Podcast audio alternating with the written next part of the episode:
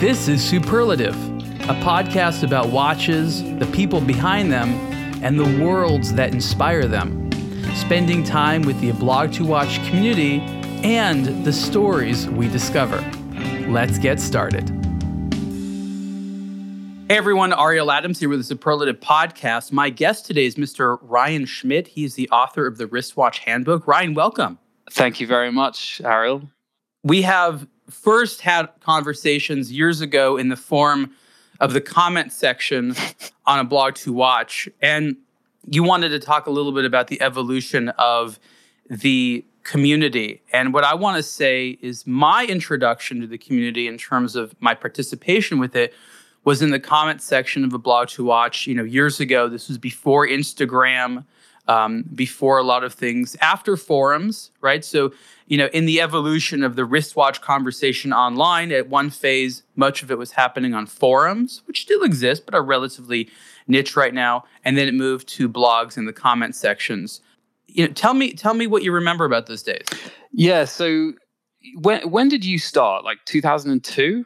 Seven, 2007. Oh, I mean, I started as a watch lover around 2001 or so, but 2007 is when the website launched. Did it really? Wow. Okay um, then I was definitely there from the from the get go because I I got into watches sh- not too long before that. But yeah, I yeah the forums have always been and remain a really good source of a, a, a deeper level of interaction. Um, there's some really good technical stuff out there. Some some lovely love letters to watches, and uh, it's a good way to enjoy enjoy things in a more sedentary pace I think the thing about the comments section, it was pre um, social media really blowing up, and there was something very live about it. So you were bouncing off of new releases, um, reviews of watches, and it just felt, you know, it was focused, it was specific. You'd, you'd have the article, you'd read to the bottom of it, and then you just start throwing your opinion out there and and and getting into heated debates. And um, it it you know it, around about then all websites were starting to open up the comment section and inviting people in. And it, it, it I, I think um, I don't know what your stats are these days um, but it certainly seemed like people were adopting that uh, that medium through your website pretty healthily at quite a an early stage. So I, I was one of those OG um, commenters, and in fact, uh, I think in 2000 and I don't know if it's 2010, maybe, maybe 11. Uh, you, you, guys did like a special recognition of your top commenters, and I got a uh, a watch case and a Victorinox with a little engraving on the back saying "Top commenter, a blog to watch." so that was my that was my little trophy I got back then. My my son still wears the watch. you're you're lucky because that was the first and only time we did that specific promotion. I mean, we give watches away every single month, but that one to the top commenters and you were just lucky enough to be the top commenter essentially at the time that we were doing that. So I'm really happy. It's just funny how that works out now. Luck, a decade later, luck, you know, luck, we're chatting. Luck has nothing to do with it. It was hard graft. It was daily getting in there, getting into the conversations, getting into the comments. I put blood, sweat, and tears into but that. It was more rewarding back then. I think what you've said is important to remember for people. Like these were walled communities. The forums. Mm had moderators and rules, and they could ban anyone for any reason. And you know, on websites like a blog to watch and other blogs, you know, comments can be deleted. The social media age, and the, I think the reason why a lot of people went over to it is that rather than having this sort of like club like atmosphere where we're sort of all polite and all abiding by the rules, it was just the the you know the town co- corner free for all. Yeah. You could yell like an idiot with a beer in your hand, and there was no one to say say, "Sir, uh, please take that outside, not in here." And that's had that's had some pluses, but also a lot of minuses for mm. the public watch conversation, right? Yeah, for sure. I mean, it invites a low common denominator in terms of fairly typical reactive comments to things. Um, but at the same time, you could get drawn into really fruity debate. And I think I think you're right on the forums. there's a lot of policing about uh, etiquette and the likes, and I get it because you know they're they're, they're typically managed by collectors who are of a certain age who want to carry themselves in a certain way and surround themselves by people that have similar tastes and you know it's it's like you know a group of men coming together and enjoying a whiskey over a in a in a, in a beautiful restaurant or something whereas the comment section is more like a bar and you're sort of throwing peanuts at people which I which I enjoy. I mean, there's a there's a an allure to it. I mean, the the, the fact of the matter is that I think on, on a lot of websites that have comment section, people can't read through the article quick enough to get to the bottom and let's see where the action is. Let's see where where's the debate. well, the thing is, you know, and again, I'm processing this right now while we're talking about it, comparing the sort of like you know walled community phenomenon to sort of the open debate, anything goes unless it you know really violates major rules like it's like a call to violence. Right. um, and i and i really miss the more polite congenial one. Even though it comes with more restrictions it kept things more on focus i think i originally knew bad things were coming with the uh, the popularity of youtube mm. because before instagram was a thing at all youtube had comments and it was another place for us to put content and i always could see that the, the comments on youtube like I guess you could say they didn't really add value to the conversation. People were just emoting. Mm. They're like feeling that I have right now that I have to say for no better reason than I have a feeling. And it didn't, it wasn't like someone else might be interested in this or I have a legitimate question. It's like, it's things like, what's the price? I'm like, well, if you read, it's right there. You know, no one's hiding these things. That was like actually the common thing in, in YouTube. That was the most common question. What's the price? I'm like, if you listen long enough, we say it mm-hmm. at the end every single time consistently. And I recognize that the value to the people reading through social media, as it's now known, was far lower, mm. right? Like if you were going to spend five reading five minutes reading comments on a watch forum versus five minutes reading watch comments on Instagram, like like ask anyone, they'll be like, yeah, the ones on the forum you're going to learn a lot more. Like on Instagram, like good luck if you learn anything in those five minutes. Maybe you might get lucky, but for the most part, it's drama. It's a waste comedy. of time. It's a waste of time. Yeah. So yeah. So best case scenario, you get comedy, but worst case scenario, you fall into a den of like feeling insecure and maybe misinformation. Yeah. You know, it's interesting because I I wrote the book, um, and that tr- for me that triggered a departure from the comment section um, because I needed to invest my time and energy into putting words into building something and going for you know a book is like the polar opposite isn't it because it's not even a forum it's a it's a singular presentation of information that doesn't offer up really anything um, back from people uh, other than them buying it putting reviews down about it. Um, right. but it's interesting youtube uh, I, I never I never got into it, and uh, I, I have YouTube on my TV on my phone, and you look through my uh, subscriptions, you wouldn't know I was into watches. I I do not I do not um, uh, take on any watch uh, content through YouTube, and for me, it's kind of like where the blogs and the comment sections were like the tabloids and the and and the the sports bar of the industry. YouTube is like the telenovela, and I'm just not into it. Like, not only are the comments wildly dramatic and fiery, but the content is typically that way as well. And I, it seems to be people that m- maybe lack the depth of understanding themselves. So instead, they just make sort of inflammatory comments and they get into little spats with other YouTubers and they have really like clickbaity titles that never really go in in any depth to where you think they will when you click them. It's all very disappointing. And I, I often see people, oh, have you heard about this guy and that guy? And it's always coming down to stuff that really has nothing to do with horology. Uh, so that's just a big turn off for me. So YouTube it's become it's become a soap opera. It's become it's like with with cars. There's car shows that have nothing to do with cars. But right. it's like if you're a guy and you like cars, maybe you'll like the weird banter between these dudes who once in a while bring up cars. And I see the value in it. I mean, a lot of internet media is having vicarious friendships. you don't have these fun conversations with your buddies, but maybe if you listen to a podcast of, you know, one or more people chatting about a topic, you kind of feel like you're in on it. It was mm. the reason why morning radio worked so well for years and years and years, and um, podcasts and sort of internet. Uh, a lot of media has taken that over. But the problem is, it's similar to like what you said, like listening to a couple of people at a bar. It might be entertaining, but if your interest is educational or to, to be informed, to read a review, to get some type of practical information, the internet is a, is a precarious place because it's just not that available.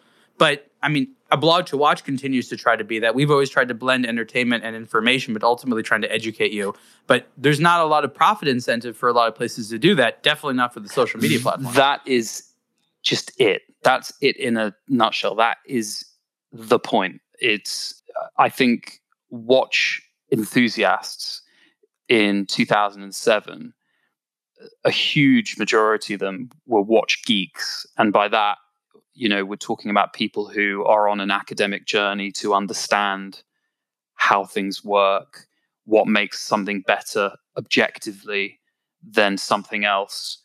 And, you know, today, maybe that number of watch geeks has grown a little bit, but the market and the broader population of new watch enthusiasts has dramatically overshadowed that small population. And I think that the majority of today's watch enthusiasts aren't particularly bothered about the academic journey. They're um, maybe more driven by they're attracted to those those frills that are put onto the content these days, the lifestyle piece. Um, that's certainly what the profit line uh, and and the sort of market driven approach is is suggesting, isn't it? I mean, you look at the way certain other blogs, you know, I think Hodinkee a really classic example, have transformed themselves from really a place where people can pen very deep ruminations on the industry or on a watch, uh, you know, explorations of niche references. Um, now it's sort of more about cashmere and vintage cars and famous people um, uh, sitting in front of a camera. I want you to answer a difficult question, and I'm going to sort of spend some time asking the question, which I hope you'll think about the answer. And this is, I think, very important for this conversation. The context is what it's like to become a relatively new watch lover these days and go on the internet and try to explore your hobby. And I want you to try to think a little bit about how to describe that to people at watch brands or just to anyone else listening to this. And some context I want to offer to listeners is okay. It's it's practically 2023 and doesn't matter what your age is, you're just learning that watches are a thing. You're becoming interested in it. You you're curious. Maybe you've never had a nice watch, maybe you've had a few and you realize there's a bigger world out there. In any event, you know that you're going to go to the internet in order to learn a little bit about your hobby and you're going to use the tools that you know how to use social media and google and stuff like that to uh, start to figure things out. So okay so there's a lot of people every single day around the world hopefully a lot who begin in this phase and then they if they're into it they mature into to watch lovers and we know for example that by sort of year three or four if you still like into watches like you're definitely going to read a blog to watch but there's a, there's a lot of other entrances now so here's the here's the thing explain some context put yourself in the shoes of that individual. What does it look like to you online? What are you seeing? What are you feeling? What are you being told? What is what, what is easy to find? What is hard to find? Offer a nice, thorough description of what it's like to be a starting out watch lover today. Wow, that that's really difficult because I am a I know, I. I'm a haggard veteran now. I feel you know a good 15 years into it, um, but you wrote the handbook for novices, yeah. so you know what they're thinking, and you see them every day. So I know it's not you. I know it's it's not me either. But I, I think it's really important because of your specific position to articulate, at least from your perspective, what's that like? Because industry, like you know, veterans and things like that, cannot possibly imagine what it's like because they've been in it for so yeah, long. Yeah, yeah. So I, I think that you're going to see some different pathways. You're going to see the pathway of sort of collecting for money making, you know, um, highly prized assets, that sort of thing. Um, you're going to see passion as well, and and really really strong opinion, and then you're also going to have an almost limitless pool of incredibly complex engineering that is there for you to learn if if you're interested. And I think that's a tough that's a tough choice that people go down because they're often starting off just saying, I'd like to get a half decent watch. What do you recommend? And depending on who you ask, depending on what path they're on, you're going to get a radically different answer. So, you know, if you if you engage with the the guys who are driven by um, you know financial value, there's you know three or four brands there's three or four models within those brands and i'm sorry to say but the bad news is 90% of those you're not going to get even if you have the cash in a briefcase so um, you're you, you're you're faced with this sort of really frustrating barrier to entry um, and, and an obsession with a very small population of um, somewhat unremarkable watches. I mean, they're remarkable in some some aspects, but when when you sort of think, is that is this really it? This is a twenty thousand pound watch, or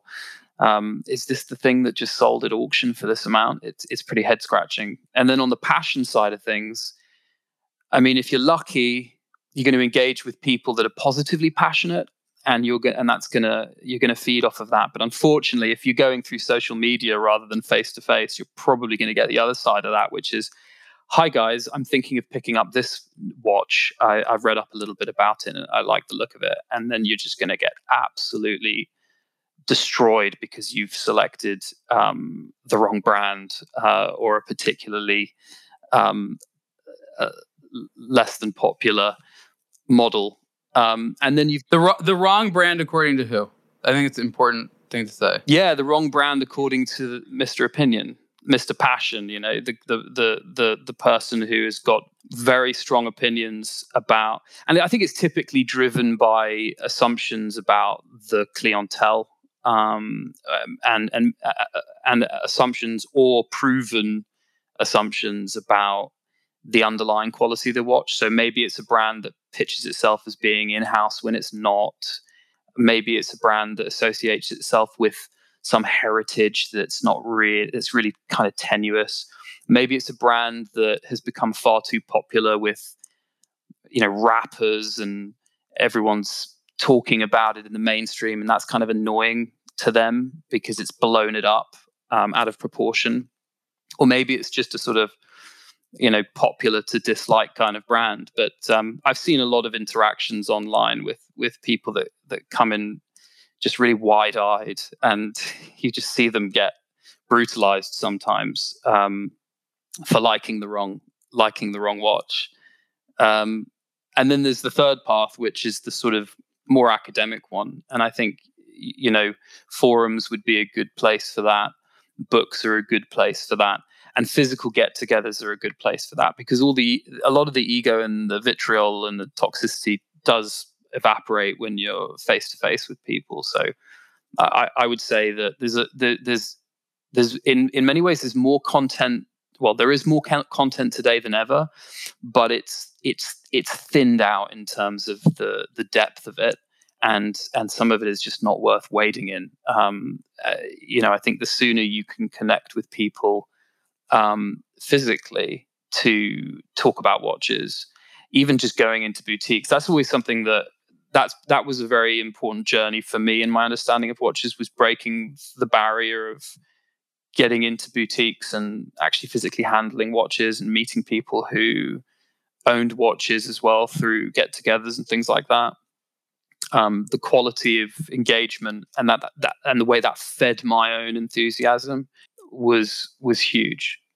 You know, one of the things that I've talked about a lot on this show and in general is how the difference between sort of like growing up a watch lover today and when I did it and when you did it, we were able to become watch enthusiasts in a vacuum of our own opinion.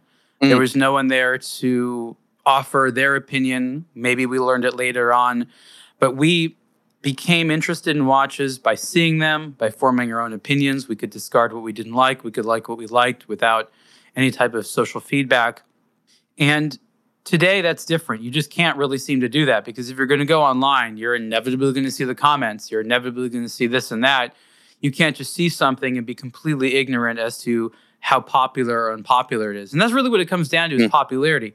Every single person has things that they like which are unpopular and things that they like which are popular. So everyone's going to have something they like that by definition is going to irritate other people because it's unpopular. Every single person. It's just a matter of if you actually see that item and it's made for you and whatever.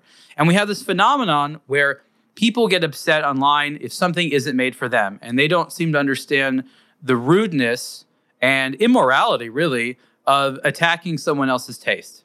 And again, there's no police, there's no no one that trains you on how to be polite. It doesn't happen in person, but there is a, a crude aggressiveness um, to online conversations because everyone tends to feel that they're at home having a conversation with themselves.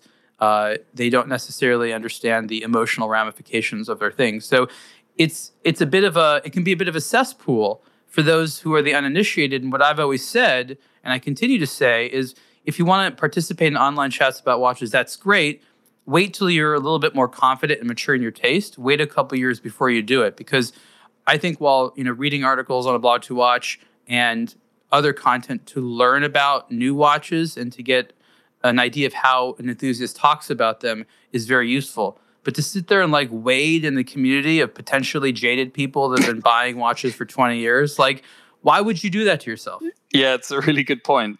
So why don't we just take a couple of minutes to turn off the comments and ha- make a confession. What t- t- I'm interested to know what unpopular preferences do you have in the watch world at the moment? That if you were, if you know, if you were going in as a as a noob, so to speak, you'd get shot down for. Oh well, I've always liked weird stuff, which is futuristic. I like crazy designs. Um, there's a lot of people who are deathly afraid of wearing anything new.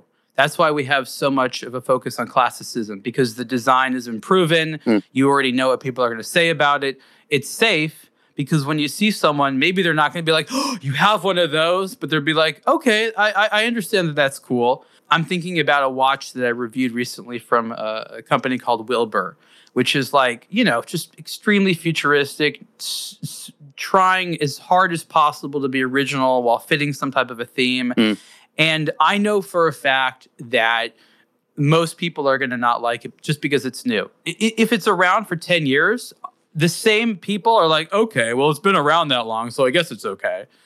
And we have this phenomenon. So I am very open minded to new things. And because I'm a small percentage of people that's able to do that without any issue, those frequently get attacked. Now, I hmm. know what I know. I know, you know, how a dial is supposed to be legible. I know how a case is supposed to be comfortable. And I can objectively look at an object and say this is a good or a bad watch, irrespective of the d- physical design and aesthetics. I can be like, this does its job as a watch well. Mm. And so anytime I like a watch, that's the first thing for me. I won't wear a watch that doesn't do that. So if someone doesn't like the taste, I don't care.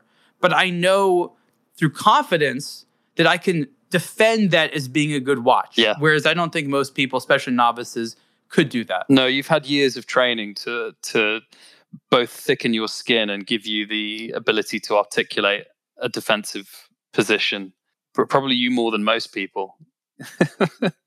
well, I mean, it's it's really about being able to defend yourself. I mean, I have a legal training, and so my ability to go into comments and respond I think is going to be more advanced than most people just by virtue of my training. Uh, for example, I know how not to escalate a situation. Um, I try to de escalate.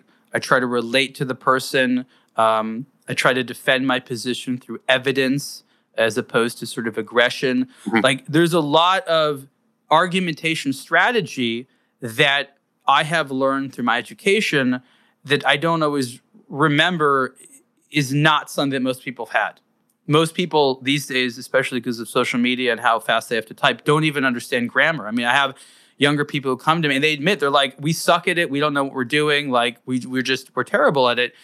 And and I come, you know, before I ever commented about watches with some communication training. And when it was more of a forum and a closed community, that is something that was a little bit more possible because it was a more elite group. Now that Watch Love has become more democratized, anyone's there and you have to interact with both, you know, mature, educated, polite people and others that might genuinely like watches and might genuinely be able to afford expensive watches but don't have that social training uh, or discipline or, or even feel like it's important.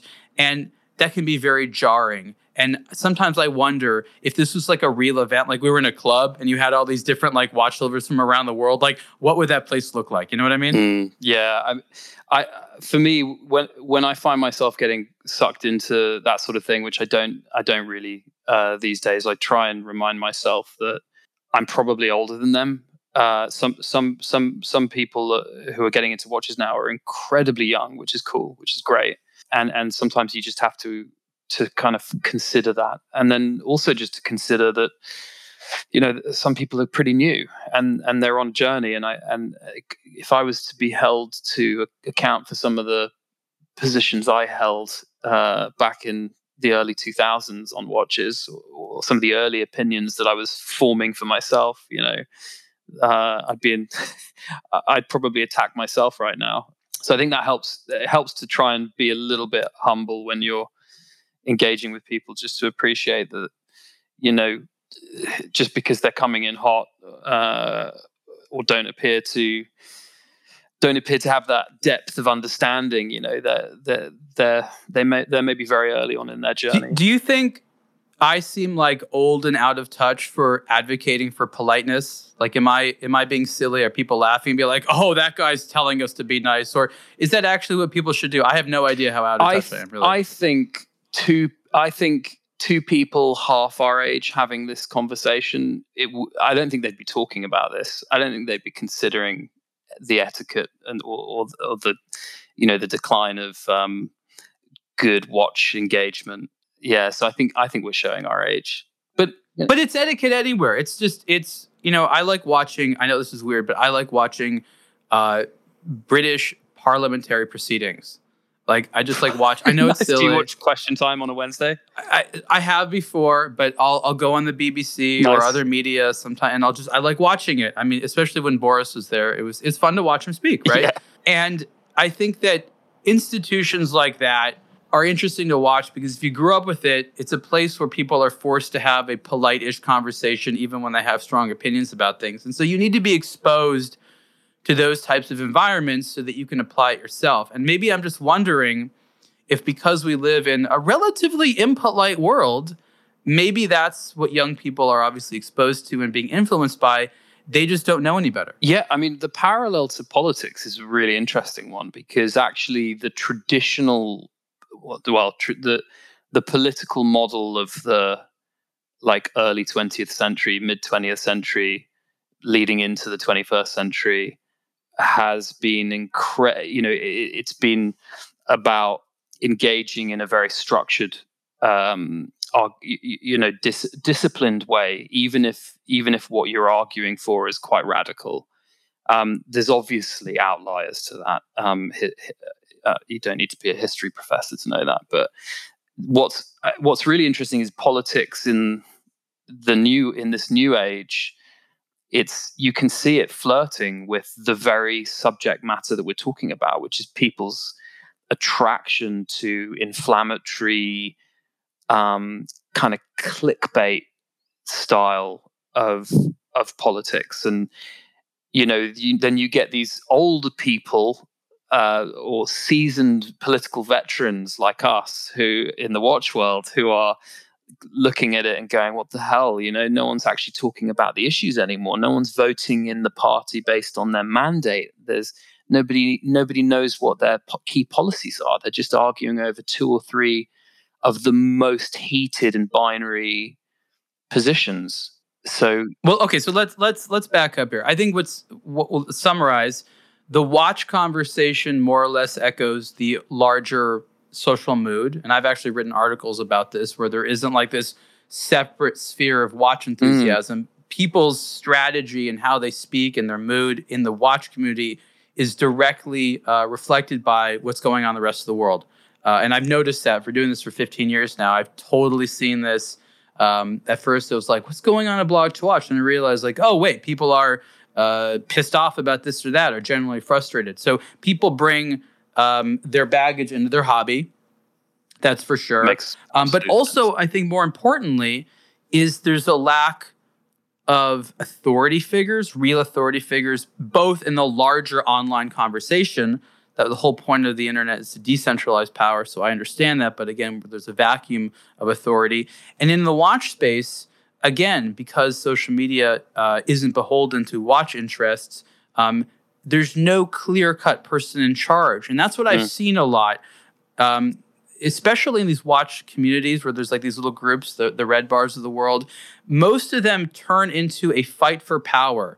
The local leader, uh, you know, isn't really elected. They just sort of elect themselves, and then other people think they could do it better.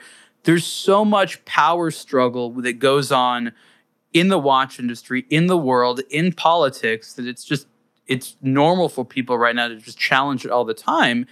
And in the watch space, you know there's the people who have power that have earned it through a lot of like discipline and learning and and and study. But then there's a lot of i guess you'll call them posers and these are common online. Uh, there's also collectors who try to pose as being more accomplished than they are. And this has one been it's not it's not surprising because it happens everywhere but it's the more amusing thing for me is these watch authority figure posers often who have a commercial interest because they want their authority to lend credibility to them selling watches but it's not just that. And this is sort of a strange thing in this field, these these posers, right? yeah. No, I, I completely agree. Um, it's You're laughing. Why? Well, no, it's just an I, it, it, I I I can relate to it. I mean, it's um I, I myself have uh, memories of getting into really heated discussions and you know like frantically googling to just make sure that I've got my facts straight, or even Googling to try and find facts to support the argument that I've just committed myself to because of how upset I just got.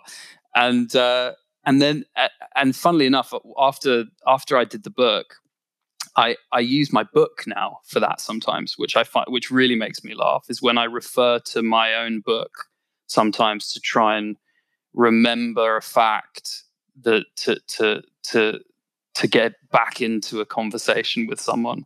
Um, and that's the other thing about the online thing is you can kind of, you know, one guy's having the argument with you while he's on the toilet um, or, or, driving a car, and the other guy's sitting there with a, you know, three tabs open on on Google, just like getting all the stats together. But you're right. The the watch uh, industry as a whole and definitely watch enthusiasm it's ungoverned and and and it, it does lack that leadership it, it, the leadership now is the the loudest voices and the ones who've cornered markets you know and it's uh i don't necessarily have a vision of what it should look like but i definitely feel a little bit dissatisfied with where we are Hi, I'm Ariel Adams, founder of aBlogtoWatch, and I've been using eBay to find watches for over 20 years. eBay is one of the world's largest marketplaces for timepieces. A luxury wristwatch is sold on eBay every seven seconds, and did you know there isn't any safer place to get watches? All luxury watches sold on the platform are covered by the industry's most robust customer protection policies. What makes eBay so confident is its exclusive authenticity guarantee service, which has a third party physically check each watch before it gets to you. In the United States, that's done through Stoll & Company in Ohio, and among other things, it means that fakes are never an issue. eBay is also a great place to sell your watches, but you probably already knew that. Do what I do and check eBay before all of your next watch purchases. So ex- explore that a little bit more. I mean, I think it's important because you and I we have we have wishes for the community. We have agendas, not not in a nefarious way, but being involved for this as long as we have we want things to move into a certain direction. And I know that we don't necessarily have control over this, but how if it were up to you, would the community conversation online evolve? What direction would it move in? Where would it continue to go? And maybe what might end or stop? I don't know because it, if I could dictate why people are getting into watches and and what they should be doing, what they should be enjoying about it, then I can very easily put together a framework that will cr- create a utopia. The problem is when I start thinking about what we need. Uh, again, I, I think I represent a small subset of this population now, and you know, d- does does the guy who wants to be recognized as being successful based on something that's very very um, uh, you know a very visual um, kind of trophy watch care a, a, about any of this? Does he need a leader?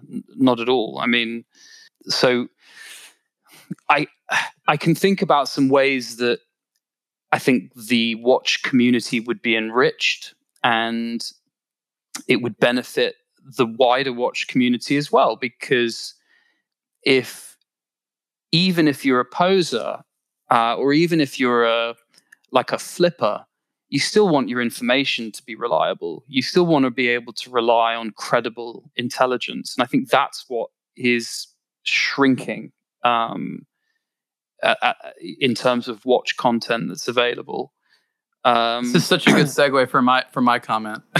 go, go on then. Go. No, I didn't want to. I don't want to cut you off if you're not done. I mean, you're talking about utopia here. Yeah, well, you know, as with as with utopia, if you don't interrupt me, I'll probably just keep going. And that, uh, hopefully, utopia is per, you know perpetual. That's what we want. Persistent yeah. utopia.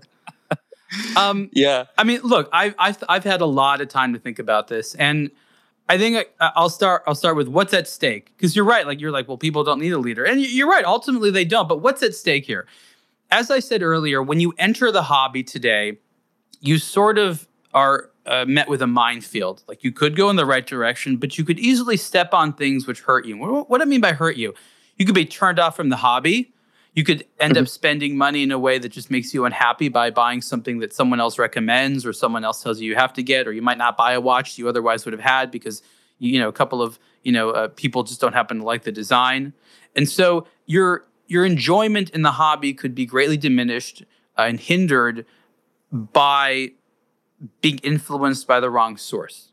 And that's mm-hmm. bad for business. That's bad for the industry. So it's bad as a hobbyist but it's also really bad for the watch industry and so how do you solve all this? And and I think that there's never going to be a time in the in the sort of information economy as it is right now online where you're going to be able to do that. aBlogtoWatch, for example, um, is is advertiser driven. Yet we have a policy where we do content for the audience. That's that requires discipline. That goes against the grain. It goes against what the what the advertisers want. It goes against what's easy. Um, it requires companies to have certain values and to really, really diligently stick to them, which is not most of watch media. So the, the economy of information online does not make it such that econ- the information should be useful to the reader. In fact, it should be as actually as least useful as possible. It should inflame, it should capture their attention, it should it should tease them, but it should never actually satisfy them because again, it goes against the current information economics right now. How do you how do you change that? Well, there's actually a very simple answer. And, and for some reason people are very resistant to it, but it's actually not that big of a deal.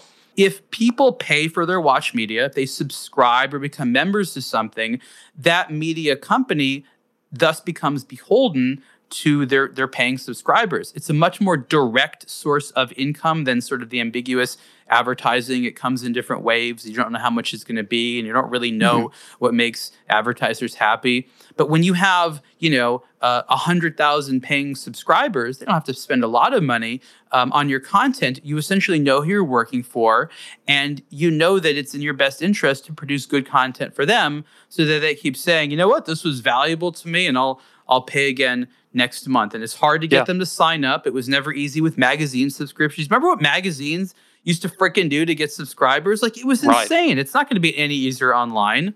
And I think, and anyways, I think that's the solution. I think the future is people are going to spend, I don't know, maybe up to $100 a month on, on, on a selection of watch media that they like and it'll represent their values and that watch media will go and you know buy those watches and actually review them or if they're very expensive ones like actually get the time to look at it but it not being influenced by the advertiser because they know their money comes from somewhere else please comment yeah i i i, think that's a really interesting that's a really interesting concept. I mean on the one hand the idea of offering a subscription based source of content is a really hard one because there's there's a sense that it's already there.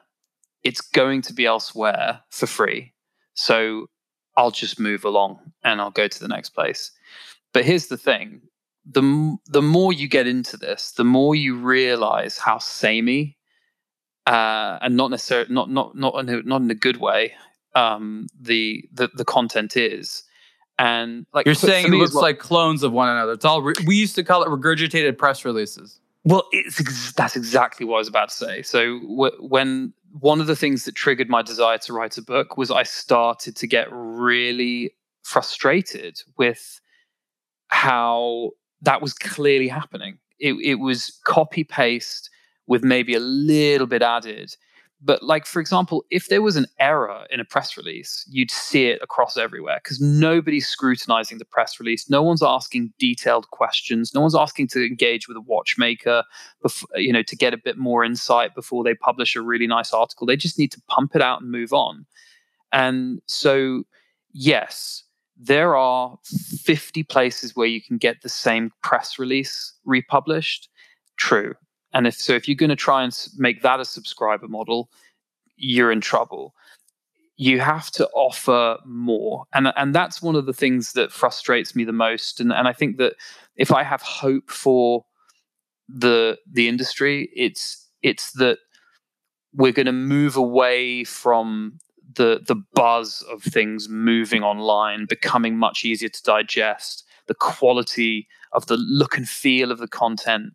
Um, being really slick and actually that quality of the content now becoming under scrutiny like th- when when 10 years ago there were more places where you could get more objective uh, more detailed scrutiny of new releases um, of, of existing watches you know uh, insights into the industry etc um, because of that advertiser driven commercial interest.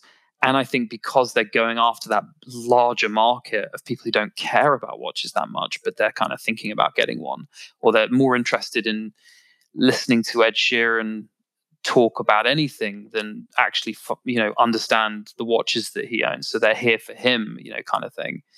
Uh, yeah, I, I think that if you can create, if you can start bringing that content back and saying, okay, well, you can get your celebrity, you know, views um, and lifestyle angle over there. You can get your copy paste press releases over there. But here, we're going to do things uh, a little bit differently. And if it was me who was doing it, I would be saying, right, we're going to have a uh, we're going to have a, almost a scientific approach to certain to, to the way we go about certain things because that's something that the industry is deeply lacking you know consider considering this is an industry about timepieces about engineered mechanical machines designed to capture increments of time we have an incredibly un, we, have become more and more unscientific in the way that we um, glorify watches, and it doesn't make any sense to me. Uh, and, and a lot of the, the, there were some magazines that used to do like timing tests and things, and they would you know put watches through the motions. But it's less and less of that. You get you get bodies like GPHG, and you know they could be they could be something like that, but they've gone down the direction of being more like the Oscars except it's worse because way worse. Come on, the Oscars. That's that's so mean to the Oscars. It is mean to the Oscars, and and as a movie buff, the Oscars is a joke to me. but I agree, it's still mean. GPHG. But here's the thing: the, the, the movies that win, and you look at it like in the Oscars, for example, nobody just just votes for everything. They vote for what they know. And if you look at the nominees and you look watch the movies, they might not represent all the good ones, but they're objectively good, and, and the and the categories make sense. My one of my main issues with the GPHG is the, the categories, categories, themselves don't make are sense. Are a joke. It's absolute madness. like, and that's the thing. If you create categories like that, you're just screwed. You, you can just throw everything out the window. You know, um, the, the, there's no reason why you couldn't have much more objective defined categories that would then lead to much more objective defined criteria that would make the winners much more clearly identifiable and, and it's also the nominations and the this the submitted entries it's such a weird corner of the industry like there's some like ex- I'll, I'll, I'll say some right of the now emissions again. are so loud the reason aBlogtoWatch does not cover GPHG is very simple. We don't believe it has any value to the consumer. Whether Doesn't. or not a watch wins does not really offer representation on whether or not it's worth buying or not. It's a popularity contest from the way the watches are nominated to the sort of incentives behind it all. It's just one giant popularity contest where essentially the industry is rewarding itself. And that's great and fun for the industry. And I support them to feel good. But I'm not going to report it on it as though that somehow has meaning to the consumer. Yeah, I agree. It's an early Christmas party for the industry. Yeah. Okay. So let's talk about your book a little bit because I think it's important to talk about why you wrote it and what you were trying to do with it. And I also think it's important to discuss how that ties into the other part of the conversation, which is this journey for novice watch lovers trying to get information, trying to set people out. And mm. you said, you know, you said something earlier about, you know, do people really want to know this or really want to know that in the sort of are they just trying to be entertained and listen to Ed Sheeran talk about, you know, whatever?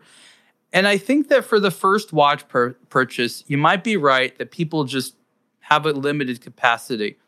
But by the time people buy multiple watches, or if they're ever going to buy multiple watches, it's going to be, be because they have a genuine fascination with the topic and really do want those more qualitative conversations. So I would say that if you mm. if hmm. your goal watch industry is just to sell one watch, okay, don't focus on it too much.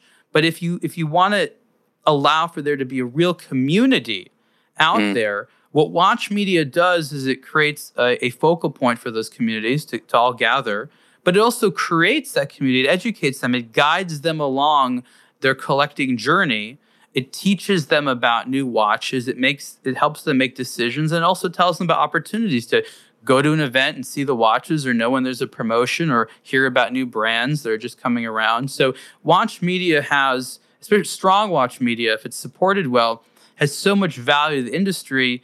And it's just so funny to me that a lot of the people the marketing departments have such narrow short-term views on marketing and, and, and the role of it that just it watch media has to sort of um, scramble for existence and always has.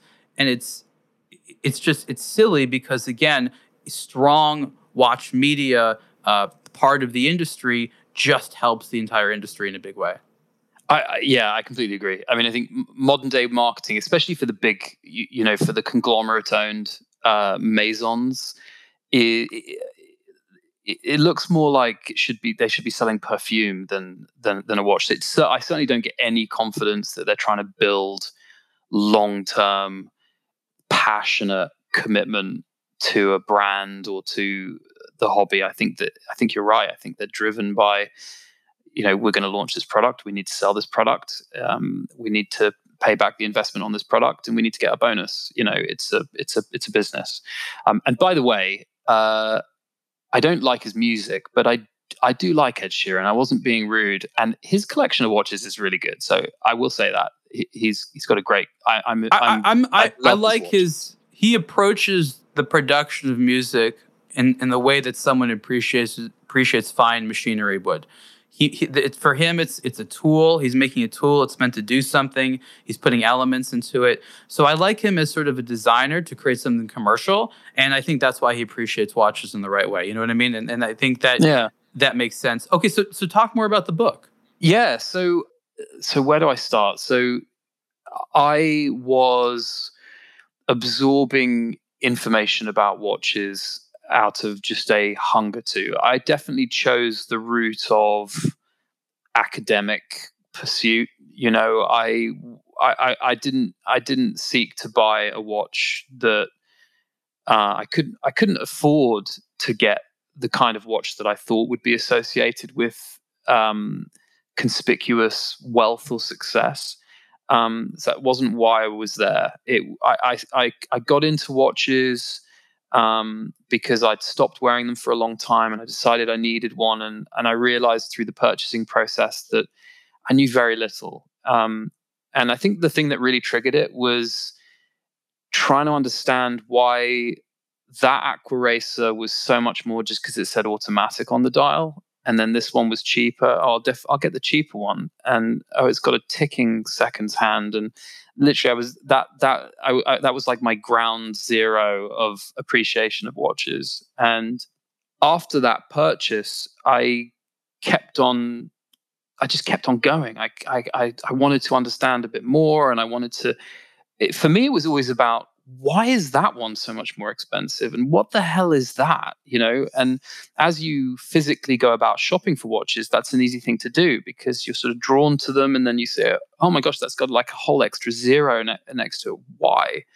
And oh, it's because it's got this complication and that complication, and I suddenly realized this is a this is a this is a rabbit hole and i decided i'm just i'm going to go into it and i would go into boutiques and i would buy magazines and i would collect catalogs and um and i and then and then eventually the blog started kicking off and i'd jump onto those as well and i was traveling a lot as well in my job a hell of a lot so i was in an airport every month a couple times and in different cities in the world and it became the kind of the thing that I used to do. Like my boss at the time, um, he his thing was going to the Hard Rock Cafe. It didn't matter what country he was in. He wanted to go to the Hard Rock Cafe and get one of their little teddy bears, and that was his thing.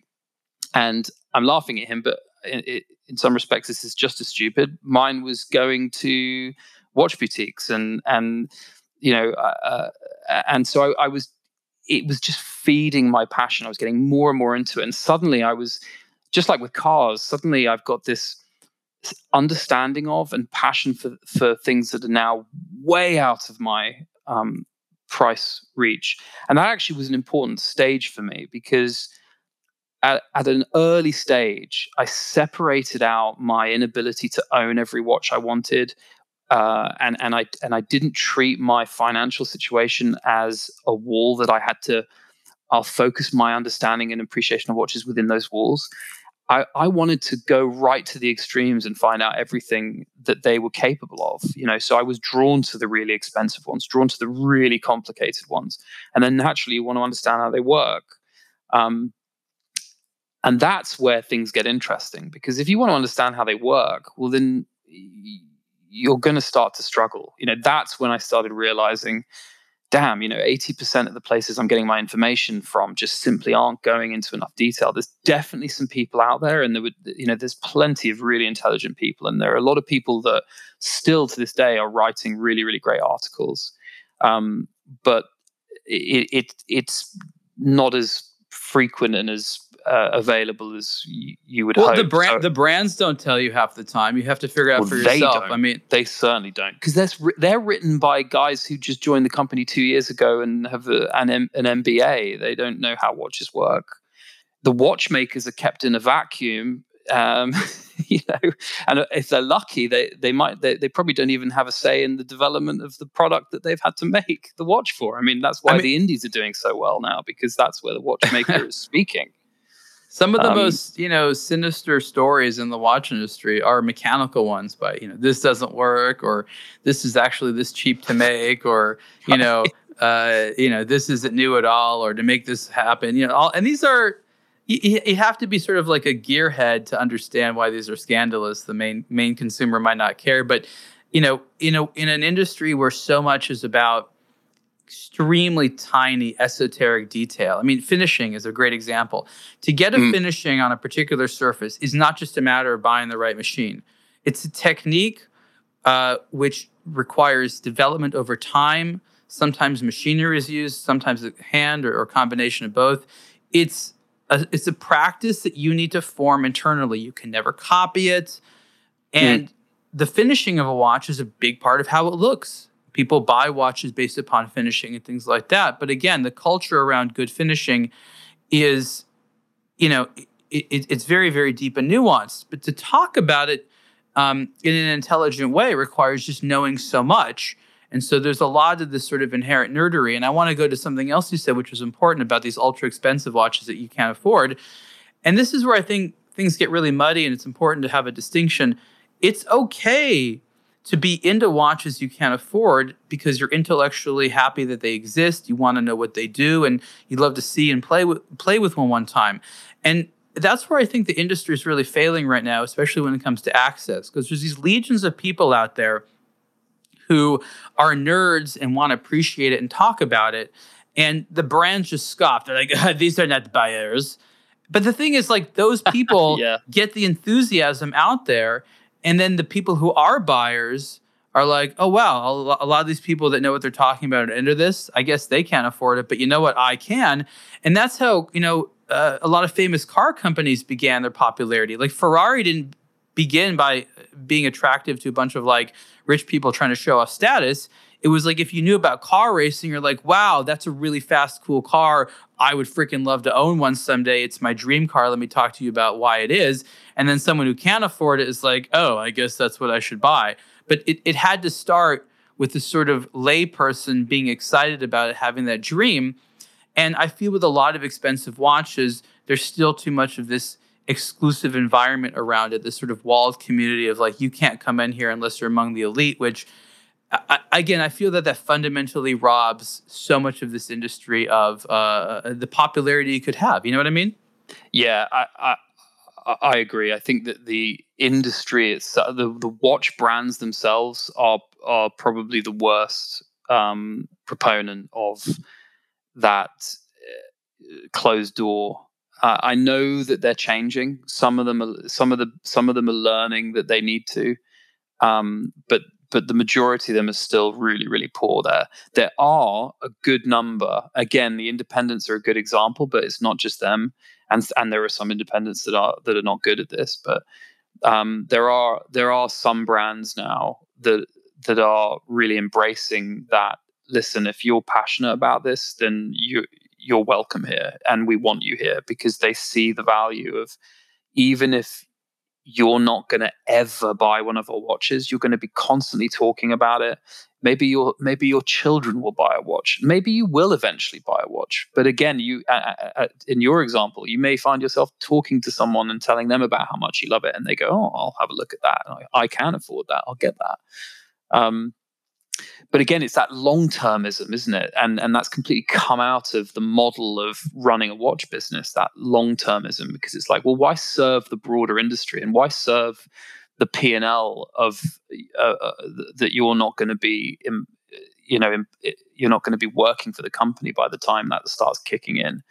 So um, yeah, the, uh, the, you know what what's what's needed for the industry is Uh, unfortunately probably not going to come from the brands which is which is why I put so much criticism on the broader community and the the the content providers because I feel like that's their that that should be them stepping in. But actually you know not seeing a really fantastic job. So I was traveling everywhere and learning about watches and I, and I reached I started to reach a point where you know I I had and by the way, your blog was particularly good for giving me a breadth. Like you were always really good at introducing the the the out there watches. And there are some watches in my book that brands that don't exist anymore and that genuinely did something uh, of of merit, you know, uh, objectively did something of merit that made a complication that has never been done before, et cetera, et cetera. And uh, you know, very very few places covered them. Uh, your your blog definitely helped give me a broader like repository of of brands as well. So I got to a point where I'd been doing it for like 10 years and I could like recognize a watch from anywhere, you know, like on TV, and I, I was sort of spotting them everywhere. And when I was traveling, and I started to r- then really push on the technical side. And at that point, I started to disappear into the forums, and um, I'd started to buy uh, like technical watch watchmaking books like the I had I got Theory of Horology, which is I think the WOSTEP uh, recommended textbook, um, and I got George uh, Daniels uh, the uh, watchmaking, and forced myself to read it cover to cover. Very accessible like stuff, a, everyone. Very accessible yeah, stuff. I, that, that honestly, there are some chapters in there that I was deeply, deeply into, and then others I was like, oh my goodness, like when they're going into like pitch ratios and you're like, okay, do I really need to read this? Because I'm probably not going to hand make a tourbillon, but I'm going to just keep. I, I felt like it would be a dishonor to Mr. Daniels if I skipped a chapter. So I went all the way through it. And then I got to the end and I was like, okay, so I know how watches work. I've got a really broad understanding of different brands and their depth of their portfolio. Uh, I, I've got I've got a good sense of the variety of complications uh, that exist, and I'm reaching a point now where I'm getting less and less satisfied by the content that I'm absorbing. And I just suddenly had this idea well, I, I feel like maybe I should now switch, you know, instead of absorbing, I should now switch to pouring it out. And I'm going to write a book. And I had, you know, it was one of those like middle of the night things where you think it's an amazing idea, but I was convinced that when you wake up on in the cold light of day and simply Google watch books, you're suddenly going to realize that it's too late. Everyone's done it, you know. Um, and but but I, I I started doing some research and I went into libraries and was getting books and I was buying more watch books and I realized that the the majority of watch books um, occupy a very specific sort of niche. Um, you know, maybe they're uh, historical, focused on um, collecting a certain category, or they're they're they're real homages to a particular brand. Um, maybe they're a coffee table book that's about beautiful imagery, but that's really more or less it. And the thing I had in my head, which was to give it was to convey how watches work through layman's language as much as possible to try and replicate my own journey of teaching myself how watches work. So I'm not a watchmaker, um, but I figured it all out and I got there eventually. And I did it in a really organic way. I didn't go through so so a dry textbook wasn't something that I wanted to create. It was like I want people to come out on the other side with 80% of that knowledge but also to have some beautiful pictures. And importantly, I wanted my book to cover the whole shooting match. So I basically, like how do watches work, and what are the, what are all the things that they're capable of doing.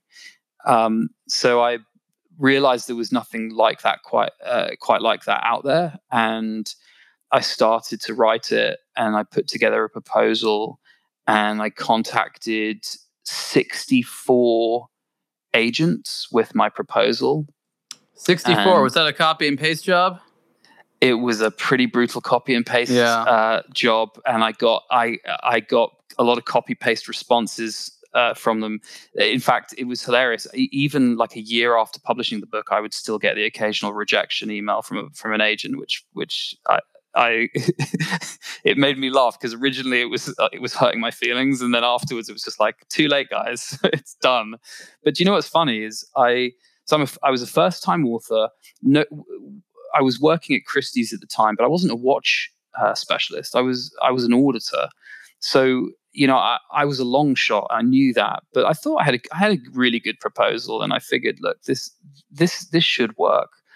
Um, but nothing was really coming uh, from it. And I then started to trawl through the publishers themselves, and 90% of publishers are really brutal and just say, we will burn any mail that comes to us from unsolicited authors. So it's a kind of that's the barrier to writing a book. It's you need an agent, then you need a publisher. But there were a couple of publishers that didn't explicitly say, hey, prospective authors, leave us alone. One of them was a publisher that had um, built its foundations on photography, fashion, and jewelry. And I sent them uh, my my proposal, and before I know it, I'm getting direct response from a publisher without even an agent. And he had just um, they had just started to experiment with watch books, and they had just published a book by a, an author who had a watch blog whose name was Ariel Adams. And that's, yeah, me. that's where you and I are. We are we are watch book brothers because we we actually belong to the same publishing family. Yeah, and that publisher, ACC Art Books, was like, we figured we'd have a go at it, and we were kind of surprised at how popular it was, and we're thinking about you know doing more watch books, but we don't want it to cannibalize off of the few watch books that we've already made. And your proposal seems c- kind of different to that. So we're interested. So before I knew it, I was negotiating with a publisher without any representation. So I had to do a little bit of googling uh, to to to. you made myself. it. You made it. That was that was that was fantastic. Ryan, yeah. we are we are out of time. Everyone, you can we're just plug where people can purchase the book.